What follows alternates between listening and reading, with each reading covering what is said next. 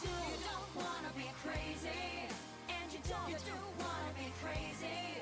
To clarify, yes, no, I'm not crazy. We hope this helps.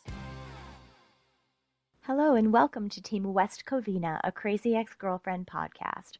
I'm your host, Paisley, and today is Sunday, January 14th, 2018. This is episode zero, where I'll introduce you to the podcast, as well as share some stories from when I flew to LA for the Crazy Ex Girlfriend 100th Song Sing Along, and met up with some other fans to visit CXG film locations in West Covina. The aim of the podcast is to analyze the TV show Crazy Ex Girlfriend and its themes, obviously, and also to provide a safe space where listeners can share their own stories about how they relate to the show and the impact it's had on them. A lot of people have relationship stories or mental health stories or something in that vein that are very personal to them, and understanding why and how people relate to the show can hopefully increase support from the online CXG community. One thing I want to warn you guys straight up is there will be spoilers. This is a reanalysis first of the episodes and then of central themes and topics. I tend to have a much deeper, more thorough perspective on something once I've had more time to process it, to see what happens in episodes that come later and how they reinform earlier episodes. So, my podcast episodes aren't really focused on recaps so much, but on interpretations and analysis of the symbolism, characters, plot, things like that. And this episode zero is an unconventional episode of the podcast, serving as an intro and discussion of the crazy ex girlfriend trip that I took recently. Most Team West Covina podcasts will analyze individual episodes until they've all been covered and then move on to different themes and topics. In addition to general analysis of the episode, I plan to have a variety of short segments each time. They all have kind of cute names.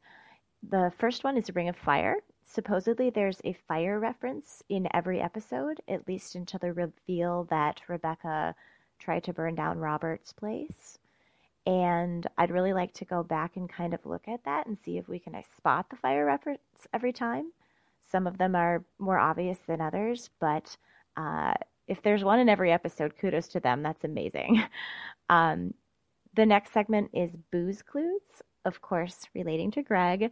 Um, when Greg's alcoholism reveal happens in the show, uh, we do get kind of quick little flashbacks of some of the times that may have clued us into his condition.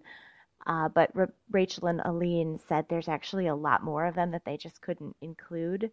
And they're all sprinkled in throughout different episodes. And I thought it might be kind of an interesting thing to look at on a rewatch and see if there's anything we missed one of the other segments I'd like to do is called Nailed It.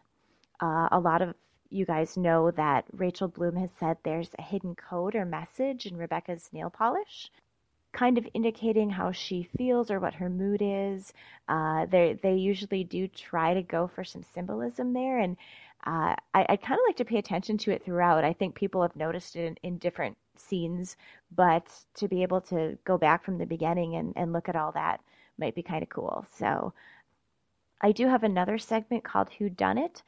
Uh, this is a little bit unusual. What I'd like to do is kind of count the times Rebecca instigated uh, some sort of plot or plan with Josh, and how many times Paula instigated it or got her back on that that train of thought. Because I do feel like they kind of ping pong back and forth, and I'm curious who really did more of the instigating and it would be kind of fun to keep a running tally I, I, I do wonder like how long rebecca would have continued this without paula's help and influence if she would have just given up at some point or maybe run out of ideas and so looking at that interaction between them might be kind of interesting the next segment i don't really have a cute name for if you guys have any ideas let me know uh, it's kind of like a song parody segment, and it's probably the section I need the most help with. So if you guys have any information or resources, totally send them in, even if it's an episode we won't get to for a while. I'd like to look at what inspired each song or um, which other song or style it's parodying or referring to. Uh, I think we all recognize some of them, but it may be challenging to recognize all of them. So I'd like to try to put that out there as much as I can with all of the all of the songs they've done so far. One of the last segments I'd like to do is theme. It kind of ties everything together uh, and gives people something to think about. I'd also like to do a poll question. Um, I'm not sure how well this is going to work. It takes kind of a while to build up listeners, and uh, so maybe there won't be too much participation in the beginning while I kick all this off. But I'll probably post a, a poll question on uh, any of the social media that allows me to do that um, after every episode and let you guys vote. I'd also like to have a few discussion questions at the end of each episode, and you guys can take those to social media, you know, discuss them on the Team West Covina accounts. You can email me if you'd like at paisley.podcasts at gmail.com. And if you'd like to share any thoughts on those questions on the show, um, I'll probably share some comments. And if you guys get into discussions with each other, that would be awesome too. And the, the last segment I'm thinking about doing is called A Copian's Corner. And this is where I'd like to share real life stories with themes that relate to the show, maybe from myself as well as others, um, anybody that would like to contribute, whether it's you're going through a hard time right now or whether it's something that you've gone through in the past and things are looking brighter now. You know, anything that kind of relates back to Crazy Ex Girlfriend and piqued your interest in the show, um, I'd love to hear about. I'm keeping it at the end of every episode because uh, personal stories aren't everybody's cup of tea. So I'll always give people the option to to opt out at that point if if they really just want to hear about Crazy Ex Girlfriend, the show, and leave it at that. It's also a segment where uh, you're welcome to ask questions and perhaps receive answers not just from me, but also from other listeners. And hopefully, it can bring people together a little bit and help people feel supported. Because there really is a great community out there. And I think there's a lot of people who can relate to what we're all going through. And, and that's pretty cool. It, comes up a lot more with Crazy Ex Girlfriend viewers than maybe it would with a different show. So, the first impressions I had of Crazy Ex Girlfriend and how I got introduced to it is something I'd like to share in the intro episode. I'm really glad that I remember exactly where I was when I first heard about Crazy Ex Girlfriend. I saw a commercial for it on TV, probably during a different CW show, since I've watched a lot of their DC shows on and off the song parody aspect appealed to me, and the brief clips shown in the commercial immediately reminded me of 500 Days of Summer, which is ironic on several levels. Much later on, after I was already into the show, I learned that the director of 500 Days of Summer, Marc Webb, is actually an executive producer on Crazy Ex Girlfriend. He also directed two episodes so far Josh Just Happens to Live Here, the pilot, and both wrote and directed Where is Josh's Friend, the first episode of season two. It's funny that a 30 second commercial for Crazy Ex Girlfriend could remind me of Marc Webb's movie when there's really only one central moment in 500 Days of Summer where the main character's internal feelings are expressed like he's in a musical. Uh, you Make My Dreams plays simultaneously as he looks into a shop window and sees himself as Harrison Ford after success with the girl he adores. Like in the West Covina number, a fountain plays a prominent role, and the Tom character is greeted enthusiastically by everyone he meets on the street. Many of them break into a dance routine with him. It's also outdoors, and there's even a marching band like West Covina. I was actually quite amazed at the similarities when I went back and rewatched it after all these years. Uh, plus, there's a cartoon bird that lands on Tom's finger, which we later see picked back up during Paula's Maybe This Dream song in season two. So, uh, definitely check it out if you've never seen that. 500 Days of Summer is a great movie. Crazy Ex Girlfriend's songs that depict what you see and feel in your head, but don't necessarily express aloud, also reminded me a lot of the expectations versus reality sequence in 500 Days of Summer. So there there definitely are a lot of Marc Webb signatures sprinkled throughout. And despite the fact that it reminded me of a movie I loved, I also had a lot of reservations after the Crazy Ex Girlfriend commercial. Sometimes CW shows can be corny or cheesy, and I was concerned that this show would be more of a guilty pleasure than something I should actually spend my time on. I wasn't sure how they were going to portray the quote crazy ex girlfriend, if she'd be vilified or if she'd be superficial with a stock r- romantic comedy happy ending. It wasn't exactly clear in the commercial that the songs weren't the only element infused with parody. Another thing it reminded me of in my first impression was Glee, which started out as a parody but began to take itself maybe a little too seriously by the end. Crazy Ex Girlfriend was brand new at the time, completely untested, and I wondered if it would be one of those shows that was canceled after first season, in which case I probably didn't need to spend my time watching it. But much of the reason I made those arguments to myself in quick succession was because there's actually so much to binge watch nowadays due to services like Netflix. You really do have to pick and choose. But I'm so glad that a year later, when season one first landed on Netflix and I saw it on the front page, I just finished binging a different TV series. And rather than start the next one on my list, I was in the mood for the flavor of Crazy Ex Girlfriend. And I thought I'd try a few episodes and see what the show was like. Uh, I actually got hooked from the beginning. I loved the pilot right away and never looked back. Even in the pilot, uh, I could tell the show had a deeper underlying narrative to tell and wasn't meant to be taken at surface level but it is a little discouraging how many people take it at face value.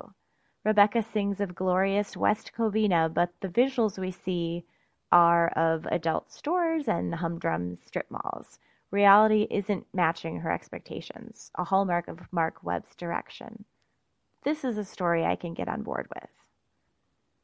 I'd also like to address why I decided to try podcasting, specifically about Crazy Ex Girlfriend, in this intro episode. The character of Paula Proctor and her relationship with Rebecca at its best really reminded me of my best friend and her relationship with me in terms of the positive aspects, not all the enabling. I'll be using code names sometimes to refer to real people in my life unless they express a desire for me to use their real names. So, in the case of my best friend, I'll be calling her Daisy here. Daisy was about a decade older than me, and I rarely see that sort of age difference between friends depicted on TV. Like Paula, Daisy was a hard worker who'd been dealt a bad hand. She and her family didn't have enough money for her to attend college after high school. And it wasn't until she was in her 30s that she finally got her bachelor's degree and went on to get her master's.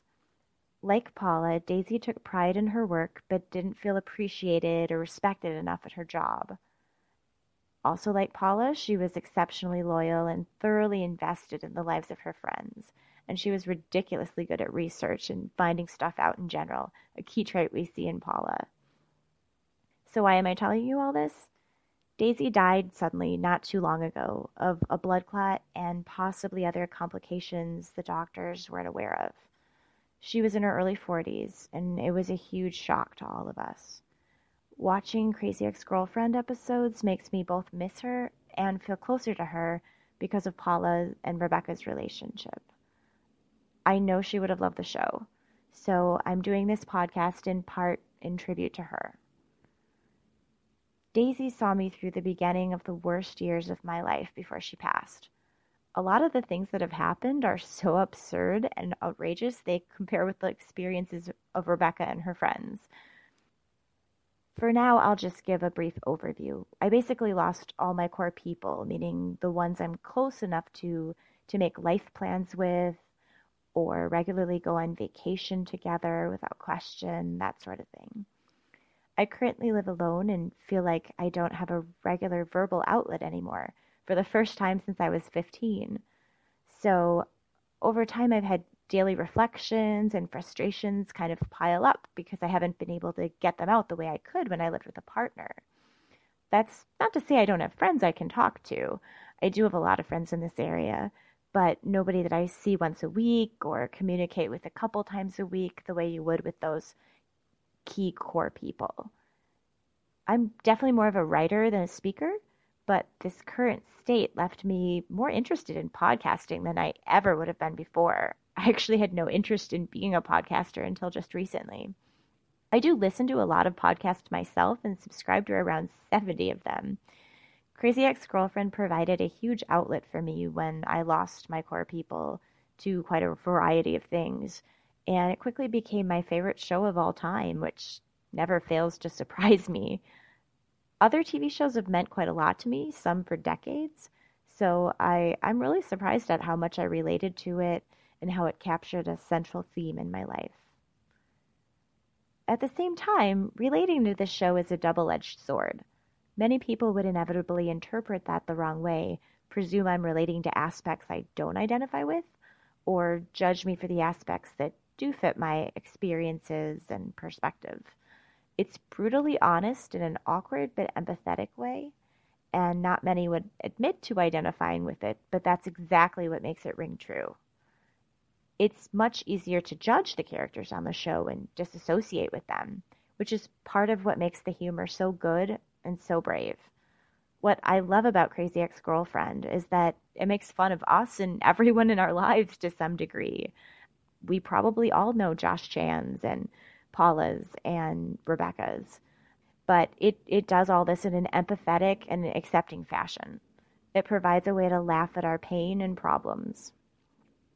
I also wanted to talk a little bit about why this podcast is called Team West Covina. At first, I thought of calling the podcast Team Rebecca, which is a direct reference to the show, uh, not because we condone all her choices, but because I'm interested in reaching listeners who are advocates for her mental health and for everyone else's mental health too. While Rebecca is the most obvious, all the central characters on the show are dealing with psychological issues of some kind. Everyone in West Covina needs someone on their team. And you don't have to have a mental health diagnosis like anxiety, depression, or borderline.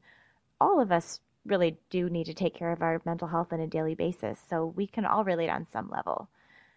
I'd like the podcast to place an emphasis on listeners who are going through tough times, as well as those who have emerged from that state.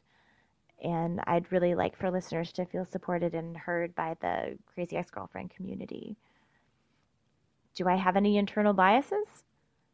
because the show is so personal to me, particularly at this time in my life, I'll say that uh, probably the biggest one is that I do feel more protective of Rebecca than the average viewer. I can definitely understand why some viewers don't like her or continually question her choices, find aspects of her to be abrasive, that sort of thing. And there are times when I agree, uh, when I will take issue with some of her behavior as well, and you'll see that throughout the episodes. But overall, I'm pretty empathetic to Rebecca and her journey, and by extension, those of you who are on similar journeys or used to be. So, if a loosely pro Rebecca stance is not your cup of tea, uh, you might want to try what, any one of the number of engaging Crazy Ex Girlfriend podcasts out there. Uh, I've listened to the majority of them. I've, I've listened to quite a few, and I, I love the sense of community they provide. Characters like Josh are the ones who are most likely to rub me the wrong way in a general sense, which in part comes from the narrative and in part from my personal experiences. We all bring a lens with us when viewing the show, and I think it's important to acknowledge that and recognize that it says more about why we watch Crazy Ex Girlfriend than which views are correct or incorrect. That being said, I, I can still find the positives in Josh too, and in episodes where that's readily apparent, I'll make sure to address those as well. This podcast is more about exploring perspectives, whether it's my own or listeners, than it is about arguing particular points. Also, in this intro episode, I wanted to discuss what it was like to visit West Covina in LA, uh, see filming sites with fellow Crazy Ex Girlfriend fans, um, and also see uh, the cast performance. Uh, this all came about when it was announced that the Crazy Ex Girlfriend cast would be performing songs and answering short interview questions for an hour at the Vulture Festival in LA. It was called the Crazy Ex Girlfriend 100 Song Sing Along. And it really appealed to me that the entire cast would be there, since it's rare to see them all in person at once. Additionally, I saw that there were some people from an online message board um, organizing a meetup. So I'd actually have people to hang out with and be able to meet more fans of the show if I did take the trip. I share a lot of interests with my local friends, but Crazy Ex Girlfriend is different from the fantasy and sci fi stuff that we enjoy. And I was hard pressed to find anybody local who might be into the show with me. Right from the start, it felt more like a narrative or adventure than some of my vacations. I was actually on the plane to LA listening to Dream Ghosts from the soundtrack. Uh, and I suddenly noticed that the person sitting diagonally from me had a patch on her shirt that read Ghost Club. um, so I love little synchronicities like that. Uh, and I couldn't help but notice the parallels between myself and Rebecca when she flew to West Covina in an attempt to break out of her misery and follow her dreams. Well, I certainly didn't expect it to be all that all encompassing or solve my problems. I did feel like it was an important psychological journey to take after everything that's happened to me over the past four and a half years. I knew that visiting some of the landmarks from Crazy Ex Girlfriend would be pretty cathartic for me, and seeing the cast perform in person would be healing and uplifting. I played West Covina as soon as I got into my rental car, as well as other relevant songs from the soundtrack. I felt really happy and excited just to be there. Um, and as, as I was driving down the LA freeway, I passed one of the real life Accidentes billboards that's parodied in West Covina. It even had a guy with a mustache on it. So for someone who doesn't live there, it, it's definitely fun to, to kind of go and spot some of those things. I plan to stop at the Church of the Epiphany in LA on the way to my hostel. This is the church used in the pivotal scenes from season 3, episode 2, to Josh with Love, which aired on October 21st, 2017, which was actually less than a month before I arrived in person. So there really wasn't much downtime. I was watching it on the show, and, and then a couple weeks later, I was standing there live. Uh, it's the church where Josh goes to become a priest. In the church, Rebecca bursts into in her wedding dress to confront Josh after he bailed on their wedding with no explanation and gave her the silent treatment for over two weeks. This is where she goes to force him to speak to her face to face because she deserves that much respect. Well, in the episode itself, Rebecca makes the mistake of telling him all the questionable stuff that she herself did. In that moment, she's having a catharsis, getting out everything that's been building up inside of her for so long. And when she leaves, she feels really good at first, a relief. By visiting that church, I hope to create my own moment of closure since my Josh Chan never provided it, giving me the silent treatment after I found out what he did and refusing to talk to me about that or anything else after six years of friendship, relationship, and history. He couldn't even face reading the message I wrote him for months, leaving me to feel not only disrespected and lied to, but also unheard. Since I haven't gotten an explanation from him, I have to find some way of creating closure for myself, at least for now. And visiting this church that housed such a pivotal scene was one way of doing that.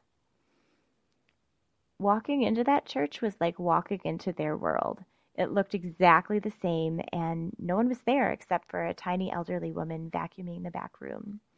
Some of the places Crazy Ex Girlfriend films aren't even sets, but they have four walls, real doors. There's no distracting production equipment.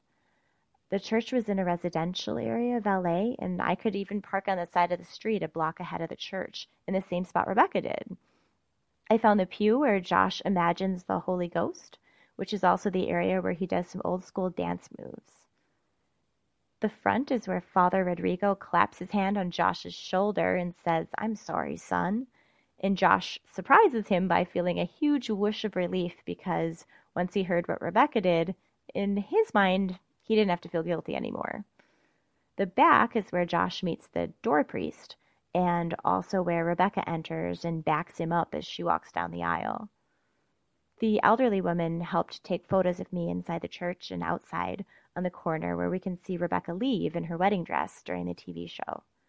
The church employee was so sweet and helpful, and I felt really grateful to her. It was really nice that they let me visit. When she went back to vacuum, I took a moment alone to walk up the aisle, picturing what it would be like to confront my Josh Chan, say what I needed to say, and know he heard, ending with an emphatic goodbye. Ironically, I had to watch the episode Josh is Irrelevant from my LA hostel bed when it aired so that I was caught up by the time of the sing along. Even spending time in a hostel made me think of Rebecca after the infamous Swim Chan episode. The next day, I drove to West Covina to see the filming locations. West Covina truly is suburban. It's about 45 minutes away from downtown LA. During the first couple seasons of the show, I got the mistaken impression that West Covina was maybe somewhere between San Francisco and LA, a few hours from the beach or any huge metropolitan areas. During the episode Josh and I Go to Los Angeles, it's presented as a journey of a couple hours at least, like it's not a regular thing they do. Somehow the cartoon map that shows its location relative to LA in the pilot didn't register at first. In reality, I feel like the characters would spend a lot of time in LA and not feel as cut off from the world as Greg portrays it in What'll It Be. Lots of towns do have that What'll It Be feel, my hometown among them, which is why I had the mistaken idea of where West Covina actually was, especially since I don't live in California. While I had plans to meet up with several other online fans, I was on my own for an hour or two at first, attempting to find Rebecca Bunch's house. I knew that this was a long shot. There was a fence around the townhouse community, and my only hope was that maybe I'd be able to see it from the sidewalk and snap a picture through the gate or something like that. I could see some condos that looked like Rebecca's through the fence, though they didn't have her address number.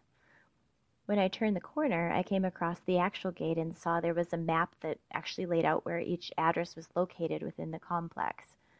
It looked like Rebecca's house wasn't on the perimeter, so it was unlikely I'd be able to see it from the sidewalk. Uh, but I walked around the next corner anyway, just in case. This turned into a hill, and the street swerved away from the complex, so it seemed like my excursion was at an end. I did an about face and started walking back to my car. As I went past the gate this time, a girl walking just ahead of me somehow opened it up and went inside. It, it really caught me off guard, actually. Uh, it opened and closed just slowly enough that I stepped in behind her before I'd really thought it through. After taking a few strides in the direction of Rebecca's house, it suddenly occurred to me that I wasn't at all sure how I was going to get out. I looked behind me, but the gate had already closed. I hadn't expected to go inside. That had never been part of the plan. I'd taken the opportunity when it was presented to me because there hadn't really been time to think about it. The gate was only open for a matter of seconds. I wondered if I'd be trapped inside until someone else needed to use the gate. First day in West Covina, and I already found myself in a decidedly bunch like situation. I decided for now the best thing to do was act normal. I took up my phone, played some Pokemon Go, all the while heading in the general direction of Rebecca's townhouse. Since I was stuck inside, might as well make the most of it. I tried to picture the map in my head, but even then it took me maybe five or ten minutes to find it, as there were a lot of little streets within the gated community, and the grid wasn't even or in order. I recognized the back of her house first, with the low fence and the patio doors. The front of Rebecca's townhouse was actually just a big garage. There didn't even appear to be a separate door on that side.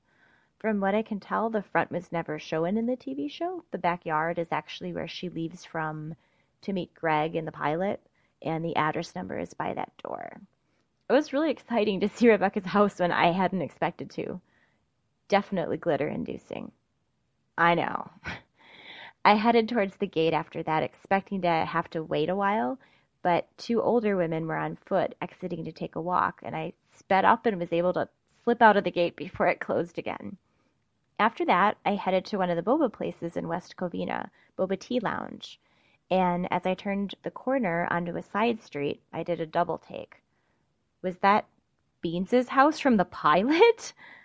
I'd actually looked this up before my trip, trying to figure out if anyone knew where Beans's house was, it wasn't listed in any of the film locations online like Rebecca's house was. Prior to my vacation, I'd try to figure it out myself because I could see the address numbers in the pilot, but I didn't know what street it would be on and finally gave it up as a lost cause. I was seriously shocked when I passed by it on accident. I turned onto another side street so I could like park and watch the West Covina reprise video to confirm. Um, since that shows Beans' house and address, sure enough, everything matched. It still looks exactly the same dark brown on the left side, white on the right side of the long, low ranch house. I recognize the big picture window that's outlined in dark brown, and there are several palm trees on the right hand side of the front lawn. Honestly, it was so much more exciting to discover Beans's house on my own as a surprise. I just wasn't expecting it, and, and that made it, you know, all the better. By this point, the glitter feeling was out of control. Turns out Beans's place is actually very near Rebecca's. They could walk to each other's houses easily. Beans's house is important because that's where Rebecca goes to the party with Greg. And when Paula shows up and calls her out, she and Rebecca end up becoming best friends here on the front lawn. It was so wonderful to stand right in front of this spot for a moment. I finally made it to Boba Tea Lounge after that. None of the boba places look like the one they have on set, but West Covina is known for their boba. Um, this place in particular had a specialty drink where they make a cereal shake with boba and then use cereal as a topping. I chose the Froot Loops one since it looked like a rainbow exploded. Then I continued on to Big League Dreams, which is the real life home base. Crazy Ex Girlfriend filmed the pilot in West Covina, so in the first episode, Rebecca is actually walking into the Stadium Club restaurant at Big League Dreams and sitting at the bar where Greg serves her. The crew then built an identical set that the show could use on a regular basis. Ironically, there are actually two identical restaurants physically at Big League Dreams to make it even more confusing. The first one is the Stadium Club, and the second is the Diamond Club. They look identical on the inside, but each one is connected to two different miniature replicas of baseball fields. Big League Dreams is basically a place where kids and teens can play baseball on teams using a replica of the Dodgers field, the Cubs Wrigley Field, Detroit Tigers Field, and so on. I knew from film location websites that the Stadium Club was where they actually filmed the pilot, and this made sense because only one field had red seats, and they used those in season 1, episode 4, Josh and I Are Good People, when Greg comes out and talks to Rebecca. This is the baseball field that can be seen out the windows from the bar. In later episodes, you can see some stock shots of dark green seats too, which come from a different one of the baseball fields. I didn't realize until I got to the stadium club that the entrance everyone uses to enter home base is actually the back entrance of Big League Dreams. It's coming from the field side rather than the parking lot side, the backyard rather than the front, so to speak. At the Stadium Club, there are entrances behind the bar on either corner, and the bar is in the center. Directly behind the bar is a counter with cash registers where you can order food, something that doesn't exist on Crazy Ex Girlfriend. On the show, the back room for employees only is what's behind the bar. Another difference is that the Stadium Club in real life has a brick wall or fake bar countertop built around the actual bar that's the same height. This is presumably to keep the kids out, a physical separation between them and the bar, maybe. There are stools where you can sit at this brick counter and look out towards the baseball field away from the bar. In real life, there are no seats at the bar itself. I was pretty happy to discover that Big League Dreams serves soft pretzels. I had spontaneously dressed like Rebecca that day in a blue dress and was able to pose with a pretzel at the bar for a photo if it were full fledged cosplay, I would have found the right style and perfect shade of blue, added accessories, but I'd only had time to just grab a blue dress from my closet and stuff it in my suitcase the day before I left for LA. I was surprised by how much the filming location for home base felt like home to me. Yes, it was a sports bar, not something I'd usually gravitate towards. But after so many important things happened there, it felt like home. I'd lived my journey alongside of Rebecca in real time, so home base revelations were pivotal to me as well. I met so many great people who loved the show while I was in California. A small group of online fans met up to see some of these film locations, and the first person I met was Vincent, a storyboard artist and illustrator in LA who joined me at Big League Dreams. Some online fans might recognize his art from when he did a Craze of Thrones spoof, reimagining crazy ex girlfriend characters as Game of Thrones characters, or his Let's Generalize About Men 80s album cover. Hearing that Crazy Ex Girlfriend had a male Asian lead piqued Vince's interest since he's Asian himself, and it was one of the things that led him to try the show, even though it's outside of his usual tastes. It was great to talk with someone who loves all different aspects of Crazy Ex Girlfriend and was down to geek out over details with me. You can follow Vince and his artwork on Instagram at Brush Pen Roulette or visit his website at vincentslee.com. After taking some photos in the red seats overlooking the baseball field, we headed on to the lakes, the shopping center where the big West Covina musical number was filmed in the pilot. We met up with a few other online fans here and a few more the day after at the 100th song sing along. Honestly, everyone's doing such inspiring things. We met up with Harrison, who closed captions TV shows by day and runs the popular Bagels After Midnight YouTube channel by night, providing literary and sociological analysis of Crazy Ex Girlfriend through his insightful, funny, and well edited videos. You can find them at youtube.com slash bagels after midnight. I met Lisa, who studied screenwriting and animation, worked as a background actor in LA, has written several fairy tale inspired ebooks available on Amazon, and writes the Princess blog. Links to her blog and books can be found on facebook.com slash Lisa Dawn Books. I'll include links to everyone's creative projects in the show notes as well. It was lots of fun to meet so many creative people and hear their stories. I also met Heather, who works as a therapist and has a lot of great insights on Crazy Ex Girlfriend from a therapist's perspective. I met several other people as well, including someone who traveled from another state like I did, and Vicky, who's very active in the CXG Twitter community, who traveled all the way from England. Wow, huge commitment. Um, and she said it was totally worth it. The great thing about meeting other fans of the show was that I felt comfortable with them right away despite the fact that we hadn't known each other beforehand or anything like that. Right now, Crazy Ex Girlfriend is such a niche show that it can be hard to find people to talk to about it locally. So, getting to have CXG discussions in person was a long time coming. I recognized the lakes instantly. It's not as big as it appears in the pilot, but everything looks a lot the same. There's the circular fountain with the colored rays on the ground that extend around it, which looks like a sun from the air. The song West Covina was filmed in this courtyard, which is in the middle of a small shopping center with individual shops and restaurants around it, along with the Edwards Cinema. There are a couple picnic tables to sit at. I wanted to get a few photos of myself there before the light faded, and somehow Vince had pulled up a screenshot of Rebecca in mid March during the song, and the group had me pose like her, which pretty much involved me standing on one foot and making a ch sound with my mouth which was about as attractive as it sounds, but we all started laughing. Vince wanted to find the exact spot where Rebecca stood for my photo, which was awesome because I felt like no one else in my life would care except these other viewers who are as into the show as I am.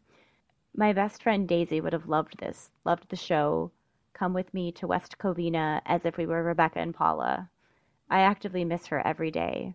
This trip brought up so much for me, but in a way that was ultimately helpful. The group of us crossed the street to the office buildings that were used as the exterior shots of Whitefeather and Associates, Daryl's law firm, where Rebecca and Paula work. We were trying to figure out which angle they got the iconic shot from, and I knew it was south or southwest according to the film location sites. Didn't mean we knew which direction south or southwest was, though. Our strategy was pretty much wandering around the buildings until we found it. It was on the opposite side by the highway, and even the orange flowers are still there, along with the palm trees. It's funny to think of White Feather being across the street from the fountain. A couple people in our group joined me to take pictures next to the West Covina sign nearby, and then we went to another boba place called BYOB, a boba company. And while they were indoors, they had fake foliage and a fake tin fence that slightly gave the impression we were sitting outside like the CXG characters do at their boba place. I ordered green apple boba tea with black tea mixed in, and it came in a big white cup, as big as a cup of soup but taller. I highly recommend their boba, and it was really good to sit down and have crazy ex girlfriend discussions with my new friends. Visiting West Covina honestly completely lived up to my expectations, and involving the CXG community made it even better. It was a lot of fun to do it with people. I was having fun on my own too, but you know, it really upped it when I got to hang out with people and discuss it, and we could get excited together and take pictures of each other. Um, uh, you know, it, it, was actually pretty idyllic. I, I, had a great time. And then the next day was the Crazy Ex Girlfriend 100th Songs Sing Along at the Vulture Festival in LA. And the morning of that, Sunday, November 19th, 2017, I walked across the street to the Roosevelt Hotel to kind of gauge when I needed to come back and line up since it was general admission. I met a guy working for the Vulture Festival who said he'd paid attention to Crazy Ex Girlfriend as well because, like Josh Chan, he was also Filipino and from West Covina. He'd actually worked at Big League Dreams in years past, which now that we know Josh worked there for a little bit is even funnier. Uh, he gave me a lot of good advice about being first in line for the panel to the point that I actually was first in line when it came time to line up. I left for a little while and, and then came back. I also met up with more CXG fans in line in our seats and after the show. We were sitting so close to the tiny stage, it was really amazing to see them in person. There was a big screen behind the cast that played the music videos with the lyrics so we could sing along. One of the reasons this was such a good opportunity and worth flying out for was because the whole of the current main cast was there. Heather Vella Lavelle, still not sure if I'm pronouncing that right. I've heard fans pronounce it both ways. Um, Valencia Gabrielle Ruiz, Nathaniel, played by Scott Michael Foster, Jack Dolgen, who is a major songwriter on the show and uh, Rachel's BFF in real life. Um, Rebecca, played by Rachel Bloom, of course. Aline Brosh McKenna, showrunner, creator, executive producer. Paula, uh, played by Donna Lynn Champlin. Daryl, played by Pete Gardner. White Josh, played by David Hull. And Josh Chan, played by Vincent Rodriguez III. So they were all there. And I'm not sure how often they'll all come together like that in public. And uh, it was just so wonderful to see them all in person. I actually really love that Crazy Ex Girlfriend is a small niche community right now, that the cast gets along so well with each other and with viewers of the show. I've seen fans be so welcoming and supportive of each other online. Since I'm the girl who's come away from life with horrifying experiences in other fandoms, this is a breath of fresh air. It's hard to trust it or, or know how it will develop over time, but at the moment it's been a really positive experience. And I hope it's been that way for, for all of you guys as well. I love how Rachel and Aline are like the real life Rebecca and Paula.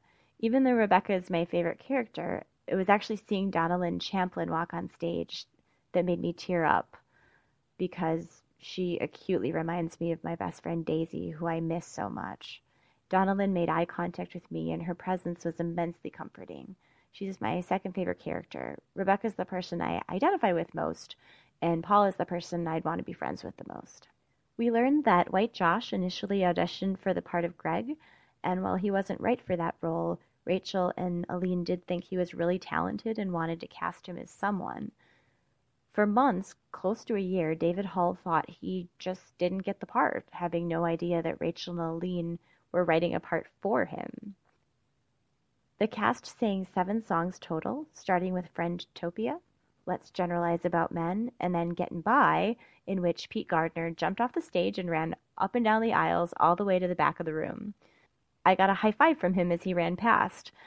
The interviewer asked him what his reaction was when he found out that his character was bisexual, and he said he was happy to hear about that arc, happy that there'd be depth to his character, and that he wouldn't just be the bumbling boss. The fourth song was Let's Have Intercourse, which was even more hilarious live. Scott Michael Foster gyrated his hips, and both he and Rachel made hand gestures during the nipples line. Uh, you have to remember this was a sing along for real. So we found ourselves singing it to him and him singing it back to us, which made it doubly awkward, but really funny. Um, Vella and Gabrielle danced together, and so did Rachel and Aline for part of it. During the line, in much better physical shape, Rachel pointed at Aline. So self deprecating. They're both beautiful. Um, I, I loved watching them interact together. The cast is genuinely so close. It's really awesome. The fifth song was West Covina, which was great to sing along to after we just visited it the day before. Rachel was so excited and she really wanted everybody to chime in. There were perhaps 300 or 400 people in the room. It was completely full, and she seemed perfectly thrilled by that amount. The cast seems really grateful, even though they don't have as high a viewership as some shows. The people who love it really love it. For that hour, it felt like we truly had stepped into a musical. Seeing them live and singing those familiar songs with the cast thrilled me to my toes, and I could have stayed there forever. I felt truly happy to have these experiences, not despite other bad stuff in my life, but genuinely love this all on its own. The sixth song was a new one they unveiled at the 100th song celebration, which has already become infamous by this point. It was Paula's song, The Very First Penis I Saw, and the crowd was dying laughing throughout it. Meanwhile, Donna Lynn was just dying, covering her face in embarrassment the interviewer looked at the time and said they had to wrap it up after that, but Rachel pushed really hard for one last song, which turned out to be California Christmas Time. That's such an upbeat, uplifting song, and it gave Josh and Rebecca a duet, which was fun to see on stage. The only things I would have liked to see that we didn't get is hearing Donna Lynn sing one of her songs live because she has such a good Broadway voice. And I would have liked to hear more from Vincent Rodriguez III, but Greg is actually the character who's had more iconic songs than Josh did, so it may have been a little hard to do that. They spontaneously brought Cat Burns, the choreographer, up on stage. Dan Gregor, Rachel's real life husband, was also in the audience. He writes for the show too and did a bit part as a doctor. He also used to write for How I Met Your Mother, which is one of my other favorite shows. So, really cool that they um, are also close and know each other.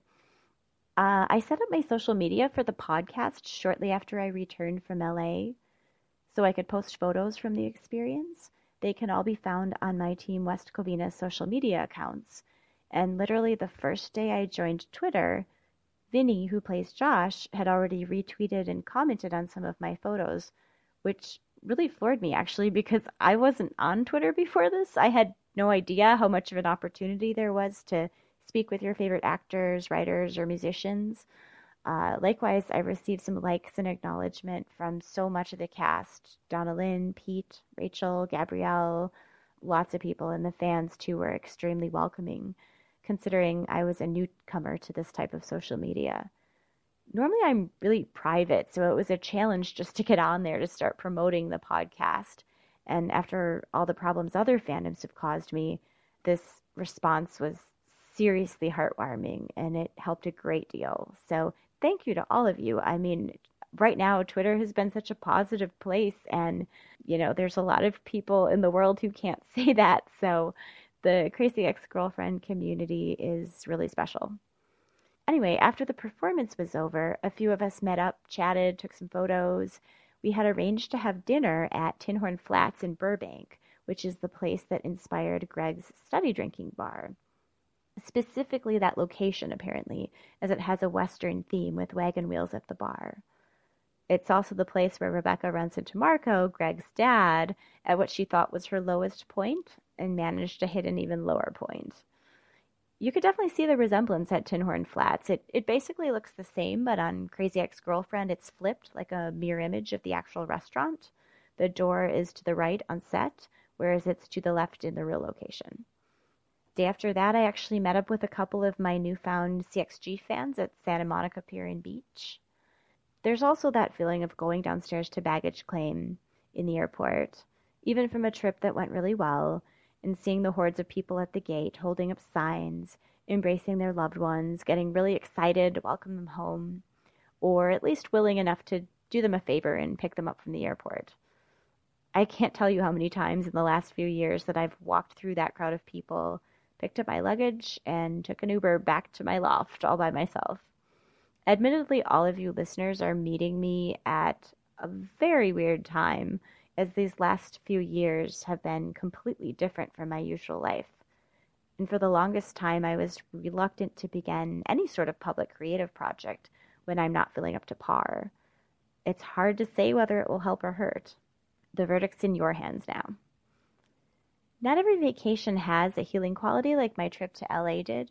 You can't force it, but when it happens, it makes a huge difference. I'm really grateful to the creators, cast, and crew of Crazy Ex Girlfriend, as well as the online community that's built up around it. I hope this is only the beginning of the story. So, we've reached the end of episode zero, my intro episode to Team West Covina. Please rate and review, it helps other people find the podcast.